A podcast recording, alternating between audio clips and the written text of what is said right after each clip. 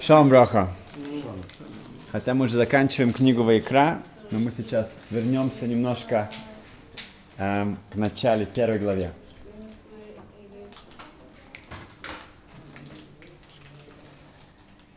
В, в конце глава Вайкра говорится о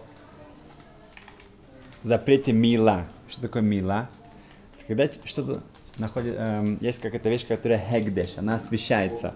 Имеется в виду, что человек решил, что вот этот стол, он хочет отдать Бейт Мигдаш. Говорит, вот этот стол, он хегдеш, он освещает его. Теперь, если кто-то его использует для своих частных целей, он нарушает запрет. Okay? Любую вещь, которая у него есть, деньги, даже свой дом, свой участок, земля, машина, что ты хочешь, ты можешь сказать, это сейчас хегдеш. И это становится, переходит в балут, в владение, владение принадлежит сейчас Бейта Мигдашу, храму, и он это может теперь продать и использовать это для своих целей. Если эта вещь сама может использовать, например, это золото, серебро, они, это можно использовать, чтобы сделать келим, инструменты для Бейта Мигдаш, тогда это используется. Но если нет, то это продается и после этого используется для деньги для Бейта Мигдаш. Теперь, если человек освещает что-то, и потом он забыл про это, он забыл, что у него там была разная посуда, и какой-то из них он уже ее светил, Магдиш, он осветил для Бейта Мигдаш, он забыл об этом. Он не обратил внимания, он использовал это для себя. Тогда, вот это, например, если это была, был бокал, этот бокал становится хулин, он становится, опять же, неосвещенным, кедуша уходит, и он обязан теперь сумму, да, вот сколько это стоило, заплатить сейчас Бетамикдаш, добавить еще пятую часть, привести также карбан. Но если он знал, что это Хегдеш, он знал, вот эта вещь, она освящена, это, это сейчас принадлежит Бетамикдашу, храму. И он идет, он специально ее пользуется для себя, в своих частных целях, тогда кидуша никуда не уходит это становится кадош. И потом, если он еще раз это сделает, он еще раз нарушит. Но кидуша остается там. Если он это сделал случайно, он забыл шогек, тогда кидуша уходит, и это становится хулин, холь, э, обычным, ну, неосвященным. И если он это использует еще раз, это опять же, он не нарушает больше. Но если он специально это сделал, да, с, осознанно, тогда кедуша остается, это никуда не, не эм, уходит. Спрашивает Рафхирш, почему? Почему это так? Должно быть наоборот. Да? Если я случайно как-то это использовал, окей, но я не обратил внимания, забыл, ну ладно, тогда пусть останется, останется кадош, пусть останется святым. Если кто-то вот прямо с таким злорадством, да, он, я знаю это кадош, и он идет это использовать для себя, тогда, наверное, это должно быть, чтобы кедуша ушла. А в Торе сказано наоборот. Если я случайно это использую, тогда кедуша ушла. Но если я специально, я, я осознанно иду против а, а, то, что написано в Торе, то кедуша никуда не уходит. Есть, которые отвечают на это, что если человек, он не обращает внимания он, он неосторожен, он как-то, у него аддишут на иврите есть такое, он, он так, так немножко, он раз, э, безразличие, отлично, спасибо, безразлично. Да, он как-то не да, его не волнует, а, это он уже не, не помнит точно, это кадош, не кадош, это святой, не святой. Это кидуша не, терпеть не может такое. Она уходит. Тут кидуша не может быть. Святости это, это, это стирает, это противоречие святости. Если тебя не волнует это, тебя это, ты не следишь за этим, и ты не осторожен. Если ты идешь и говоришь, я знаю, что ты кадош, я иду против тебя, окей, ты знаешь, что ты кадош. Тут душа с этим она сможет как-то противостоять. Пример такой, часто, когда даешь какой-то семинар где-то, приходит какая-то нерелигиозная публика, там есть ребята, есть, может быть, ну, мужчины, женщины, они будут спорить с тобой. Они говорят, нет, это не так, Тора это на самом деле все придумано, это все, это не так, это не так, это не так. Когда с этими людьми есть надежда. Мы сядем и сейчас посмотрим. Посмотрим, это Тора это откуда, кто, кто, кто написал. Давай почитаем, посмотрим, да? да? узнаем, что, да? Мы сейчас это самое, как бы все поймем с тобой. Тебя это интересует, тебя это волнует, ты против этого, ты видишь, что есть что-то против тебя. Окей, хорошо, разберемся. Эти люди, там есть будущее. Если люди приходят и говорят, а, как ты безразличен, ну как хочешь так, так, хочешь не так, что сейчас делаем это, ну давай это, это. Им все равно, и как бы они уже говорят, ну поехали дальше, да, как бы их не волнует это по-настоящему, они не обращают на это внимания. Тут душа, тут нет.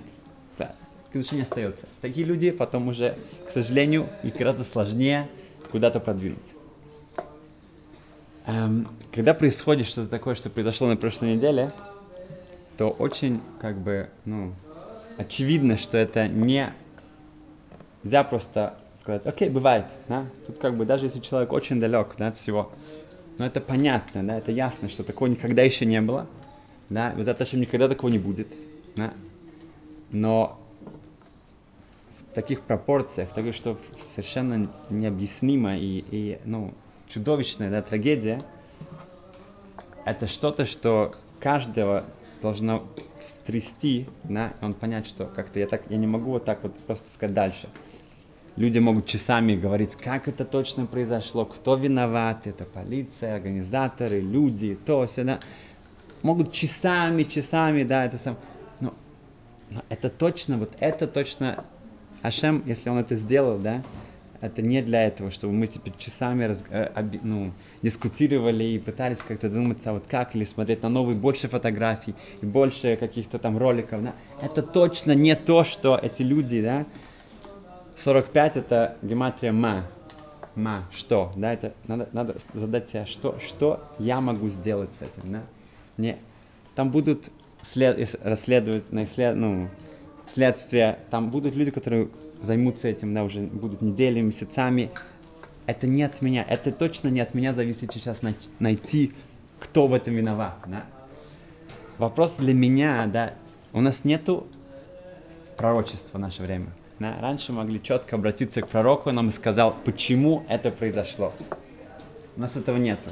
У нас нету Урим и Тумим, у нас нету первосвященника, который может посмотреть, да, его можно спросить. Все, что зависит от, ну, касается еврейского народа, можно было к нему обратиться, и он бы тебе четко сказал, что Ашем хочет от тебя. Но здесь ма Ашем роцемимени, да, что Ашем хочет от меня, да, это, на этот ответ на этот вопрос я должен себе дать сам. Рабшен Бар Йохай, сказано в Тикуне Зор, что он, у него есть много разных эм, эм, вещей, которым он похож на Моше Рабейну. Да? На Моше. Эм, одна из них это, естественно, то, что как Моше Рабейну убежал, да, также Шем Шемеха убежал. Да. Есть там много параллелей, и сказано, что у него есть ницоцот, у него есть такие искры, да, осколки от души Моше Рабейну. Сколько у них нету эм, разных вещей, которые не похожи, Моше Рабейну и Рабшин Барюхай, в одной, одна вещь, они не похожи. У них четко не различаются. Это сказано в Торе, что никто никогда не будет знать, где похоронен Моше Рабейну. А Рабшен Барихай, мы все знаем, где он похоронен. Каждый знает, каждый ребенок знает это Мирон. В трактате Сота говорится, почему мы не знаем, где похоронен Моше Рабейну. Сказана там потрясающая вещь что если бы мы знали, где он похоронен, то мы пошли туда молиться, и Гиула, да, избавление, Машех бы пришел. Поэтому мы не знаем, если бы мы знали, было бы все очень просто. Мы бы туда все пошли, сделали ем тфила, да, все помолились, да, и все. Все было бы хорошо. Поэтому мы не знаем. Сказано, что когда нету бета Мигдаш, нету храма, то шхина, да, божественное присутствие, оно именно находится в местах, где похоронены цадиким, праведники. Видим даже в Торе, когда Калев, он отправился с разведчиками, и он боялся, что это на него повлияет, куда он пошел молиться?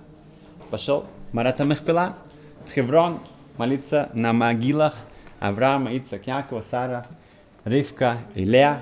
Именно там, туда он отправился молиться.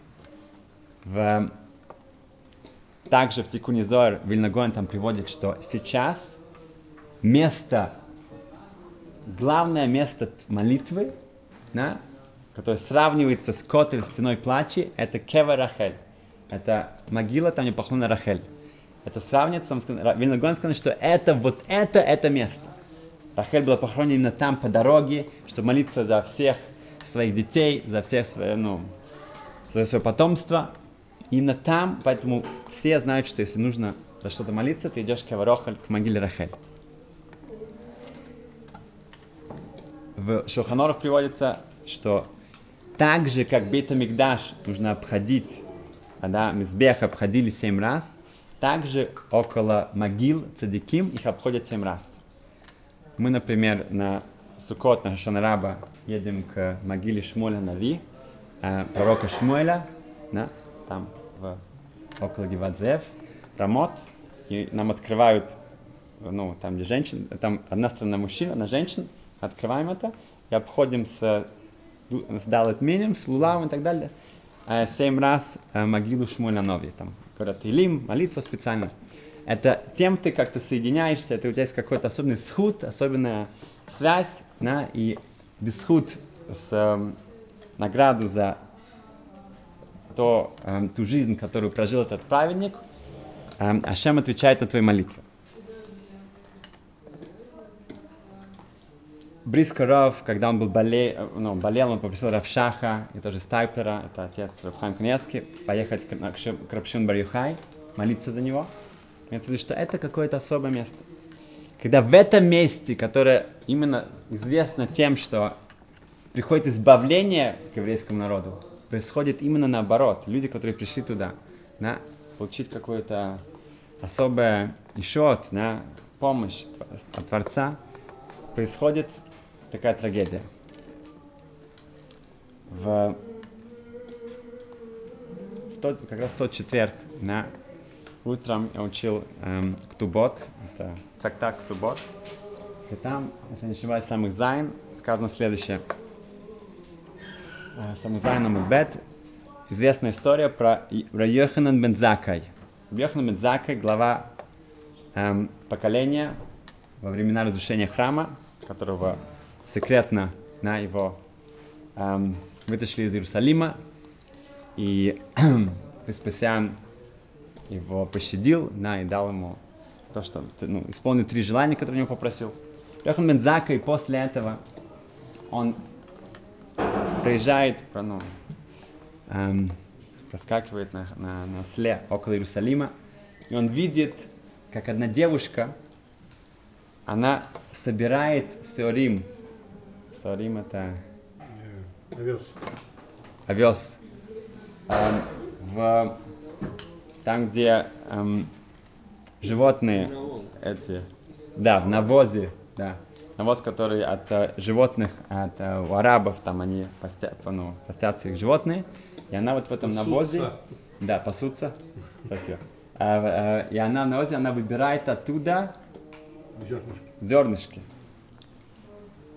И это страшное, да, страшное такое зрелище, да. Еврейская девушка, она там э, арабы, животные, вот она вот там выбирает по эти зернышки. Когда она его видит, она себя приводит в порядок, так это самое, но одевается более как-то скромно, подгибает к нему и говорит, что Рэби, парнесене, пожалуйста, помоги мне. Помоги мне, дай мне еды. Рабьеха Медзака спрашивает, а кто ты? Кто такая? Она ему отвечает, я дочка Нагдимон бен Гурион. Нагдимон бен Гурион был один из сам, трех самых богатых людей в Иерусалиме. Это он, Калбасавуа, эм, тесть Рабиакивы, и Бен Цицис. Они втроем были настолько богаты, что когда была осада Иерусалима, когда римляне окружили Иерусалим, они своими запасами, у одного были, было, были запасы дров, у другого была еда, у другого была вода, эм, они могли продержать город 21 лет. 21 год, да, они могли весь город содержать. И они были готовы на это пойти. Но Бирьойним, те, которые вот эти банды, да, они сожгли все, что у них было. Но они остались богатыми после этого. Но какое-то время прошло, он видит, это дочка Нагдиона Бенгуриона, был праведным человеком.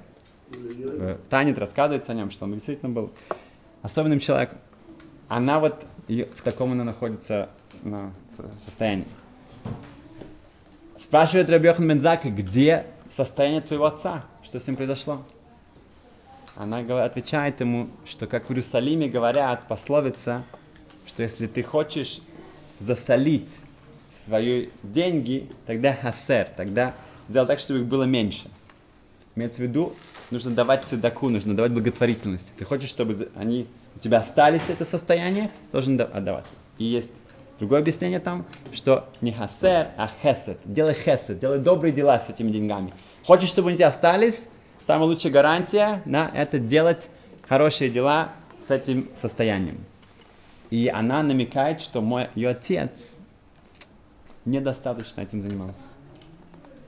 На что Гамара потом спрашивает, неужели это так? Известно, что Нактимон Венгурин давал огромные эм, суммы на, на, на цедака, на благотворительность. Отвечает Гамара два ответа. Или он это делал в таком виде, что у него была большая честь от этого. И хотя это окей, ты даешь благотворительность, у тебя есть честь. Но благотворительность ты дал. Но гарантии, что он у тебя останется, у тебя нет. Так как это было, ты это делал для себя, с каким-то корыстным, каким-то целью, тебе было это особенно приятно, у тебя была честь, это уже не будет использоваться как соль. Это уже не сможет сохранить твое состояние. Другое объяснение, что да, он делал много, но в его возможностях можно было сделать больше. И он, как бы, когда у человека да, миллионы там, и так далее, да, миллиарды, у него, с него по-другому да, спрашивается. Okay? Не просто быть богатым. И Гимар говорит дальше, он ее спросил, а, девушка, но ты же женил, вышла замуж, и тебе тоже твой тесть тоже тебе дал. В Ктуба было написано, да? Я помню, на Ктубе были написаны огромнейшие суммы. Да? Куда же делать состояние твоего тестя? Она сказала, базева и ветазе. Пришли деньги, которые мои, они смешались с теми деньгами, и из-за того, что они смешались, все ушло. Это Реборг Бер Лейбович, Рошишива Каменец, он, когда он приехал в Америку собирать его, у него была огромнейшая, ну, очень большая, очень а, престижная такая элитная шива, Каменец, и не было еды просто. И у него не было выбора, он приехал в Америку собирать фонды, деньги на Ишиву. Поехал со своим э, э, ГИС, как называется? Нет, тесть, не тесть, а, наоборот, зять, да. Зять. И Рыборг Бер, если посмотрите на него фотографию, да, как бы он выглядел как ангелом, как бы тут ничего, неважно кто ты, еврей, не еврей, ты на него смотрел, ты понимаешь, что этот человек, это не вообще не... Мэр города, мэр Нью-Йорка, когда он, он приехал, он дал ему ключ, город, ну, вручил ему. Просто как бы, ну, только когда увидишь, это было. И понятно, что все люди хотели дать ему деньги. А он брал только от тех, кто соблюдает шаббат. Соблюдает шаббат, я беру, если нет, нет. Но когда там предлагались большие суммы, то его, его зять говорит, ну, как бы, это, это, ну, это что, да, да, шаббат, шаббат, но мы возьмем эти деньги, мы их можем здесь вложить, да, в какие-то а, там акции и так далее, да, и все, и у нас будет постоянно капитал какой-то приходить, и Рыборгбер, вам не нужно будет ездить каждый там год сюда.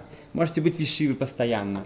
И не нужно будет заниматься этим. Будет совершенно вся, вся сила только на Тору, только на учеников. И все, да, зачем быть таким уж как бы э, выборочным, да, надо как бы быть реально, больше смотреть на вещи. Он ему говорит. Раборг Бер, они действительно вложили эти деньги, они уехали. Через некоторое время был Black Monday, или там Black Friday, была черная вот это вот, вся биржа самое э, грохнула, рухнула, все потеряли. И Раборг Б всегда говорил, это из-за тебя. Ты, я, из-за тебя ты взял, я, у меня были кошерные деньги, с ними ничего не стало. Но ты их смешал с теми, все, у нас ничего не осталось. Да, да, совершенно. В... Когда Рабьехан Мензака это видит, то он начинает плакать.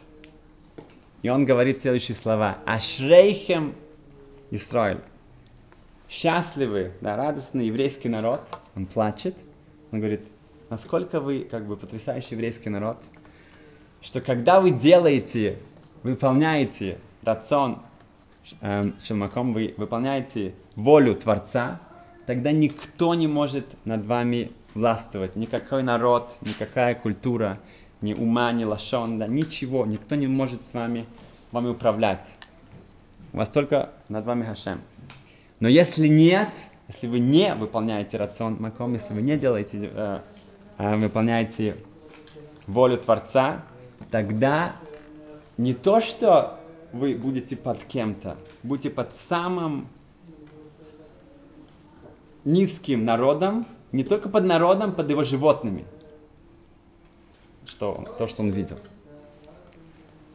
Маша объясняет, когда говорит еврейский народ, да, это тогда нет, тогда нас передают самым главным народом, это Рим, да, это Вавилония, да, наоборот, самые это Египет, да.